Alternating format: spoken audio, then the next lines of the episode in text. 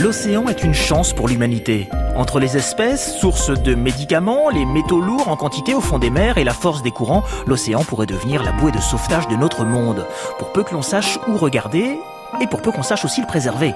Maude Goubert, responsable adjointe des aquariums à la Cité de la Mer à Cherbourg. Alors on va dire déjà que l'océan c'est un peu comme une grande bibliothèque où chaque poisson, chaque animal marin est un livre qu'il faut prendre le temps de, découvrir euh, et de connaître. Ici à la Cité de la Mer, on a plusieurs espèces qui ont vraiment un rôle important aussi bien pour la médecine euh, que pour l'industrie. On va voir par exemple euh, la limule qu'on présente nous ici dans, un bassin. Sa particularité, c'est son sang bleu. Sang bleu qui a des particularités pour détecter des cellules cancéreuses ou alors des bactéries. Cette molécule va être utilisée euh, par exemple dans des blocs opératoires. On a également euh, par exemple le poisson-loup qu'on a reçu au mois de novembre. Alors lui il produit une molécule un petit peu comme de l'antigel qui va être utilisée pour la conservation des aliments ou également par rapport à tout ce qui va être transplantation de tissus lors d'opérations. Voilà, il y a toujours des, des recherches en permanence. il y a par exemple aussi ici le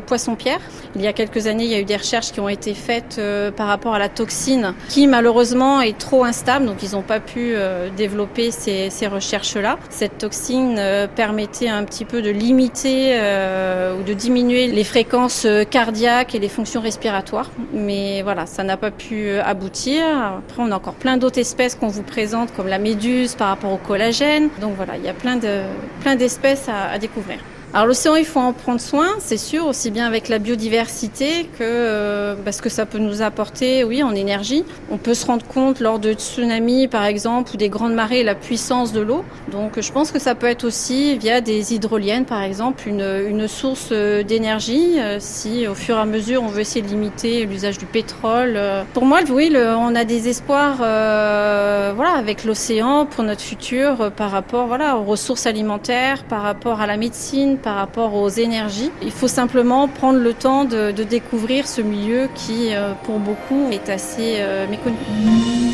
Et pour toucher du bout des doigts ces affectueuses bébêtes préhistoriques que sont les limules, rendez-vous autour du nouveau bassin tactile de la Cité de la Mer à Cherbourg.